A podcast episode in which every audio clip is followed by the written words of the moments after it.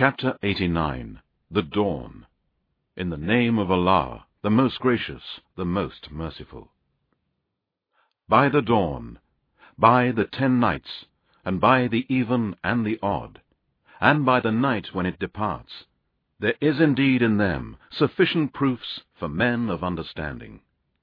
Did you not see how your Lord dealt with the people of Ad, of the city of Iram with lofty pillars, the like of which were not created in the land, and with the people of Thamud, who hewed out rocks in the valley, and with Pharaoh of the stakes? All transgressed beyond bounds in the land, and made much mischief there. So your Lord poured on them different kinds of severe torment. Surely your Lord is ever watchful. As for man, when his Lord tries him by giving him honor and gifts, he says with pride, My Lord has honored me.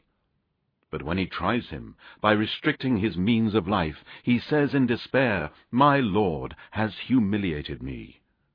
No, but you do not treat the orphans with kindness and generosity, and you do not urge the feeding of the poor, and you devour all inheritance with greed, and you love wealth with abounding love. No, when the earth is ground to powder, and your Lord comes with the angels in rows, and hell will be brought near that day, on that day man will remember. But how will that remembrance then avail him? He will say, Alas, if only I had sent forth good deeds from my life. So on that day none will punish as he will punish, and none will bind as he will bind. It will be said to the pious, O you, the one in complete rest and satisfaction, come back to your Lord, well pleased and well pleasing to him.